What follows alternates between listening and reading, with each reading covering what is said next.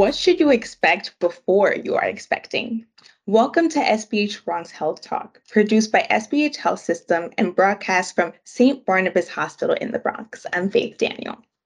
Did you know that the Bronx has one of the highest rates of maternal morbidity and mortality in New York City? In 2015, 9.3% of women did not get prenatal care, if at all, compared to 5.5% in the rest of New York City. Compared to their white counterparts, Black and Hispanic women receive prenatal care later in their pregnancies. Delayed prenatal care is associated with increased rates of preterm delivery, low birth weight, and congenital malformations. With me today to discuss the importance of prenatal care and how one can best prepare for pregnancy is Dr. Paris Thomas, OBGYN attending here at SBH Health System. Welcome, Dr. Thomas. Thank you. It's nice being here. Yeah, and uh, I wanted to jump right in and talk to you about the steps that one can take to prepare to have a baby. You know, I feel like we talk about pregnancy and it's always like like kind of like a hysteria or it's like a lot of fear or honestly some pregnancies are unintended. So I kind of want to give a little bit of love to the folks that want to prepare for their babies and you know, how can they do that? What's what are the steps? Yes. So I think um, probably the first step is to be your best self, be your healthiest self. You know, make sure that you're exercising, make sure you're uh, eating properly. If you do drink alcohol um, and you want to prepare for a baby, it's probably best to quit actually for that time because it actually decreases your chance of becoming pregnant. Moderate drinking will decrease your chance of becoming pregnant. Same thing with smoking or any other um, recreational habits. It's just best to, you know, cut those things out. It's also good to at least three months before you're thinking about having the baby to start taking folic acid uh, supplement uh, folic acid is important for the development of the basically the spinal cord of the baby. And what they've found is that by the time women realize that they're pregnant, the spinal cord is already developed. It's already developing. So it's always best to have that on board even before you're, you know, even before you conceive. So, you know, go to the pharmacy, get some folic acid supplements at least three months before you really plan on having that baby. You can also take prenatal vitamins, but you just have to make sure that the folic acid component is 400 micrograms at least. Mm-hmm. So those are. Mm-hmm. Oh, and I was going to ask about diet as well. I love that you said that before having a baby, you want to be your best self. And that means like your physical health as well as your mental health. Um, and so you suggested a few vitamins that folks should be taking. And what about diet? Are there any things that folks should maybe like um, not eat anymore or have like maybe less of? Yeah, I mean, in general, before conception, you know, you don't have the same dietary restrictions as you will when you're pregnant. So from that standpoint, yes, you can, you know, you're free to eat your raw steak and your sushi or mm-hmm. whatever. But, you know, in general, and I think this just expands into all of medicine, we, you know, recommend less sugar. There's so much sugar in everything. You know, more plant-based, you know, plant-based diet and just a very balanced diet fruit more fruits more vegetables uh, than what we're probably used to eating on a day-to-day basis. But i don't i can't say i would necessarily restrict anything. Um, you do want to make sure that everything is balanced um, especially things like especially things like the vitamins Mm-hmm. And why is it so important for folks to not only prepare um, themselves and to be healthy, both physically and emotionally, but also why is it important for folks to embark on prenatal care as early as possible? It's very important to start as soon as possible because, you know, pregnancy is one of those aspects in medicine that you only get 10 months. And that sounds like a long time, but it's not. Every single week counts every single week there's a possibility that uh, we as a providers can find potential problems or guide the patient uh, into a better direction. And if you start your prenatal care late not only is there a possibility you've missed very important tests or you've missed a critical time period, there may have been things that we could have intervened on that that now we can't or the intervention comes very late and it's not as effective as it would have been if it had been at the beginning of the pregnancy. Could you give some examples about those tests that are super beneficial for early in your pregnancy that some folks may miss because you know they find out a little bit later or they may not have been able to plan? Yes. So some of those tests are um, a lot of them fall under the same umbrella as the genetic um, screening tests. There's different categories of this.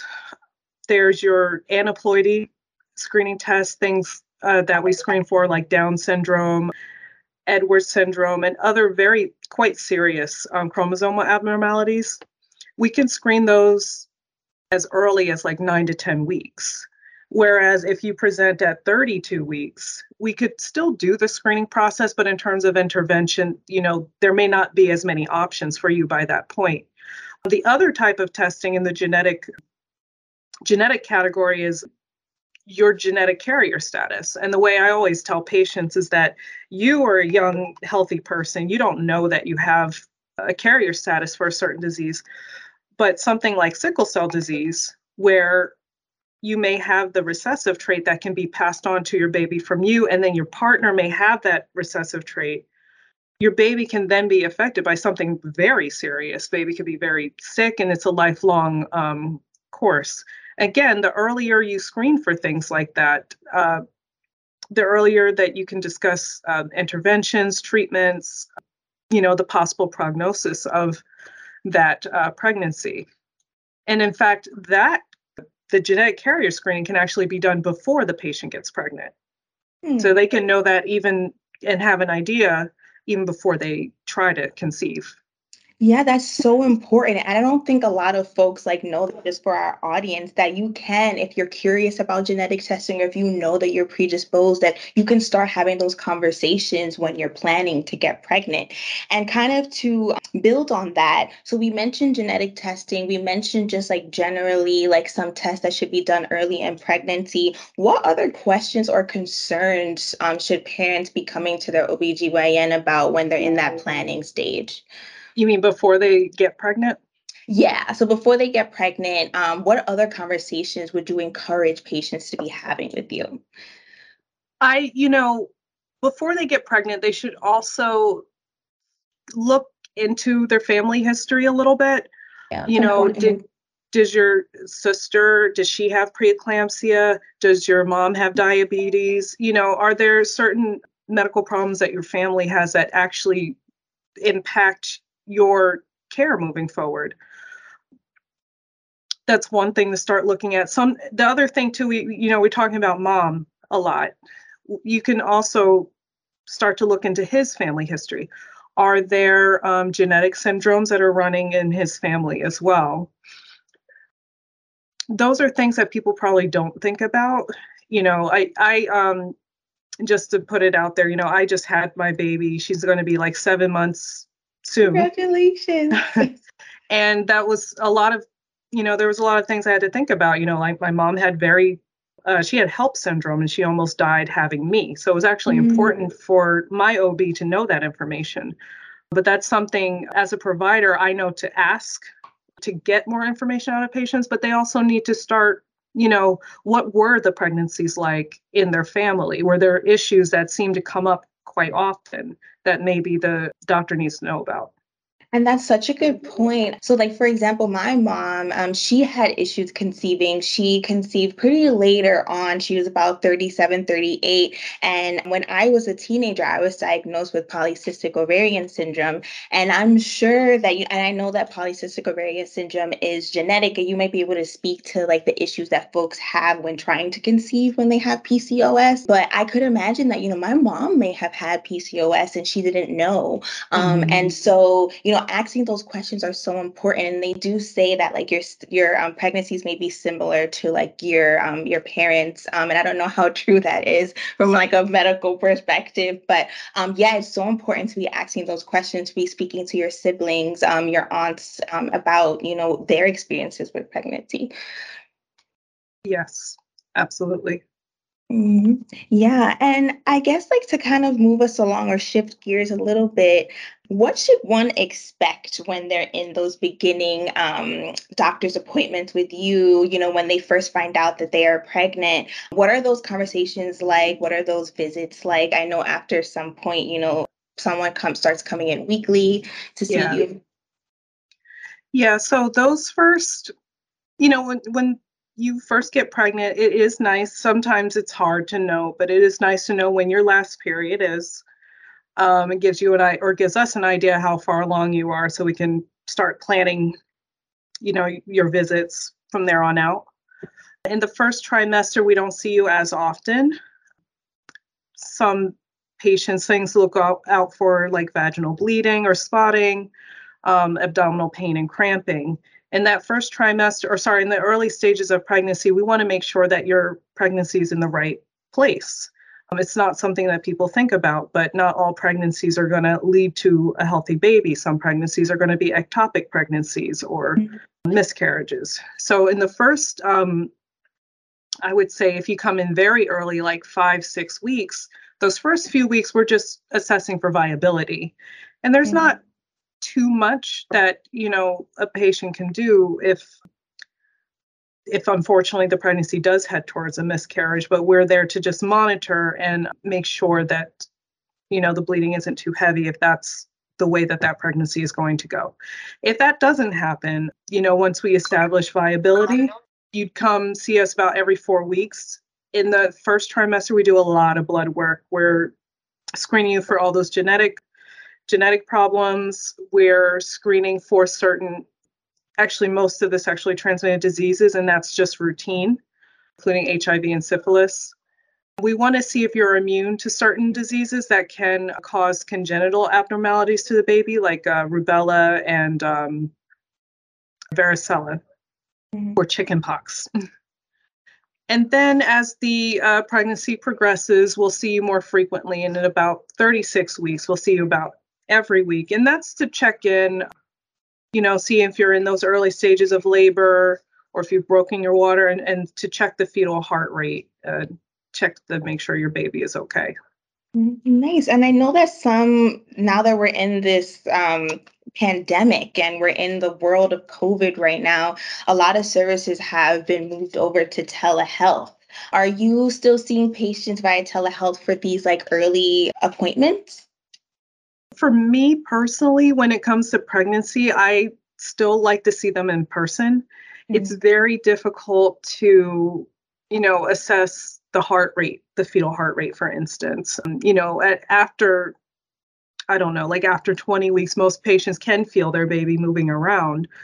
But I would rather, you know, see them in person, make sure everything is okay because the other thing too is sometimes a patient will tell you something like oh it feels like i might have broken my water and then i want to send them to labor and delivery for instance so for me i like seeing them in person i know that some providers do uh, some telehealth visits but that's going to be um, you know provider specific. Yeah, based on preference. And I know that COVID has like turned our world upside down and around and then spinned it.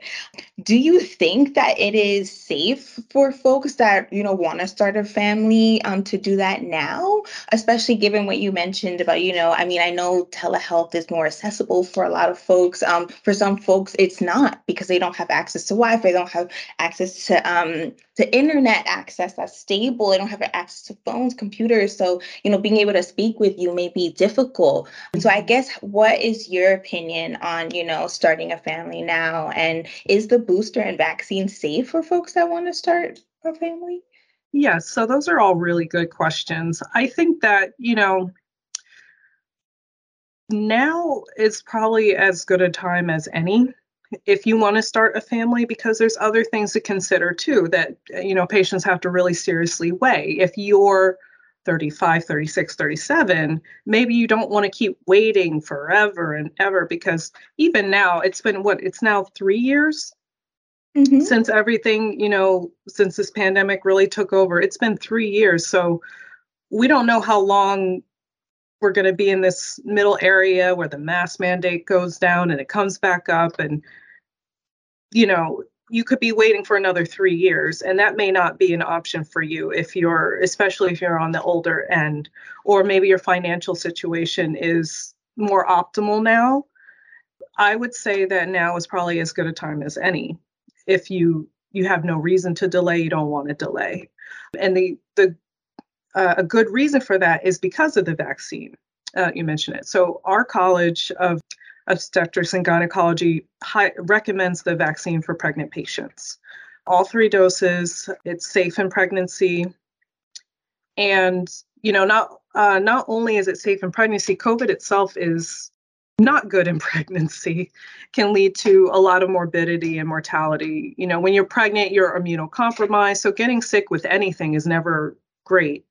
And then when you are pregnant, oftentimes when a woman gets sick and she's pregnant, it puts the pregnancy at risk for preterm uh, delivery and um, fetal demise or the, death of the baby as the body is fighting a very serious illness. So they do recommend uh, the COVID vaccine for the pregnant patients. The last benefit is not only do you know they believe the antibodies are coming in to your baby while it's in the womb if you are someone who can breastfeed your baby will likely also get those antibodies through the breast milk, as they do all the other antibodies. Oh my, that's really interesting. And also good to know that, you know, it is safe to um, get the vaccine, whether you're whatever stage you're in in your pregnancy journey, whether it's like the planning stage or even the first trimester. Um, and from what you're saying, it seems like even if you're in that second or third, it's still pretty safe based on what you know ACOG has um, mentioned. And I wanted to just take a little step back because we talked about just how COVID 19 has impacted not only people's decisions around getting pregnant, but also just like how our appointments are set up, you know, if we're utilizing telemedicine or not. From your own personal experiences, you know, working through this pandemic, how has the the COVID 19 pandemic impacted your prenatal care services, um, if at all? And maybe if you want to speak to like the questions that you're getting now from um, parents, and maybe we could kind of like clear the air for other listeners that have the same questions. Yeah, so I know here one of the big things is during your prenatal care, we don't really allow we don't allow guests back into the exam rooms. So it's really the provider speaking with the mom and the partner, whoever she bring, mom, whoever it is, has to wait in the waiting room.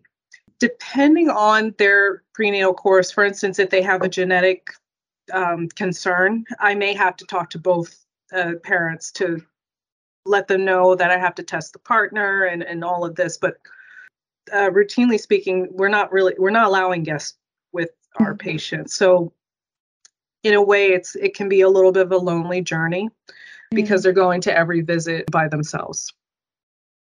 But on the labor and delivery floor, they're allowed uh, two two um, guests with them. So that's that's good but that's probably the big that's probably the biggest change that um, you know the mask really cut down on you know that face to face personal interaction. Like it's it's even difficult to recognize people with mask on all the time but mm-hmm.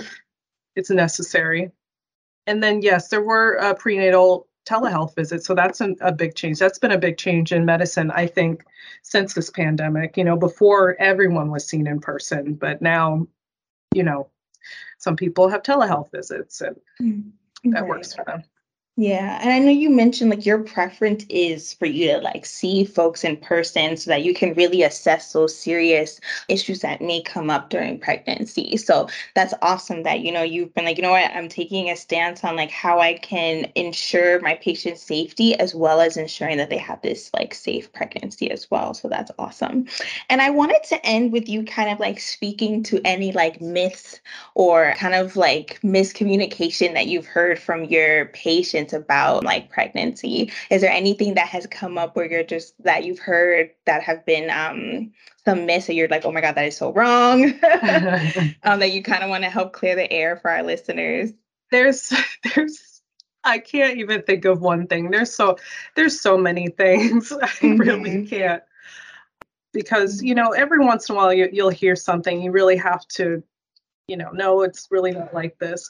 I think actually, no, the biggest thing, the biggest thing that comes up probably the most often is how long, how long it takes to have a baby.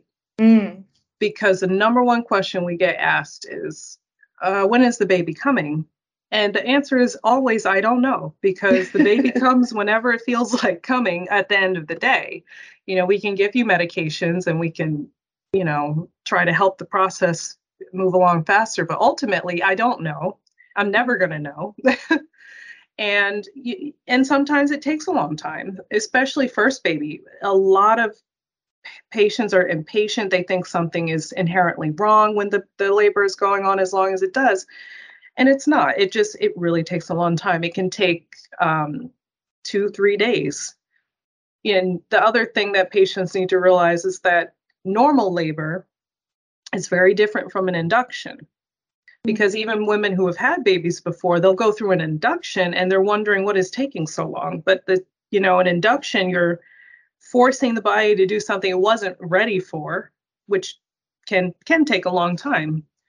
So you know i I wish people that's something I, I, wish we could do a little bit more of is educate them just on the natural process of childbirth. It can take a long time. It can be very painful. It may not be. Um, everyone's experience is going to be very different, and it's up to you how you want to deal with that pain. You don't have to have a C-section. Mm-hmm for women who have had one C-section and want to try for a vaginal delivery, a lot of them have misconceptions on whether or not they can even try. I've heard all kinds of things. Oh, well, last time my baby was upside down or breech, so I, I think I need a repeat this time. Well, we we haven't even checked the position yet. You know, you're already setting yourself up for a C-section you may not even need. So a lot of people I think need to be aware of the fact that it can take a it can take a while. Mm-hmm. And and that's normal and that's fine. And we're we're here if something is abnormal to, you know, do the appropriate treatment. Mm-hmm. Yeah, and I know that SBH is really trying to push for that um, educational component for patients, like our pregnant patients, as well as those that are considering pregnancy. We have our Babyscripts app for pregnant folks so they can kind of keep track of their pregnancy as well as, you know, have um, specific information for how far along they are in. We also were um, utilizing the centering pregnancy model as well, doing like, you know, those group sessions so you can learn from other moms, which is amazing. Um, and you mentioned a lot about kind of, you know, that a lot of things are unknown about, you know, the the birthing process and the birthing experience. Um, and sometimes having a birthing plan will go right out the door at the moment you kind of walk in that room. And that's why, you know, there's always that um, push for patient advocates and like for doulas and things like that. Do you think a doula, someone should kind of look into having a doula prior to um, getting pregnant, or is that a conversation that kind of starts in the beginning? Um, that's a good question. I think that, I mean, you can always look at doulas before the pregnancy, but it's probably more helpful as your pregnancy progresses mm-hmm. and as your experience, you know, as you start to get a sense of how you're responding to your own pregnancy, how much support you're going to need. Mm-hmm. You know, everyone's pregnancy is different, but I do think that doula, like that support system, is very, very important. I think it goes unrecognized. Having a really good support system is very important. Yeah, and I feel like one um, sentiment that I'll kind of like end us with is that, you know, it really does take a village, and that village starts even before you get pregnant. And I think doulas are part of that support system. Your OBGYN is a part of that system, um, that support system, or your midwife, your family, um, your uh, mental health care providers, like it all, that's your village, like for mom, for parent. And then, you know, we bring that village with us when we have our babies. So thank you so, so much for joining us. Mm-hmm. And for um, Dr. Thomas, you have been amazing and so informative. For more information about um, SBH's OBGYN, OBGYN services, please visit sbhny.org and we'll be putting in some more resources in our description below. So thank you for tuning in to SBH Bronx Health Talk and thank you again, Dr. Thomas, for joining us. Thank you.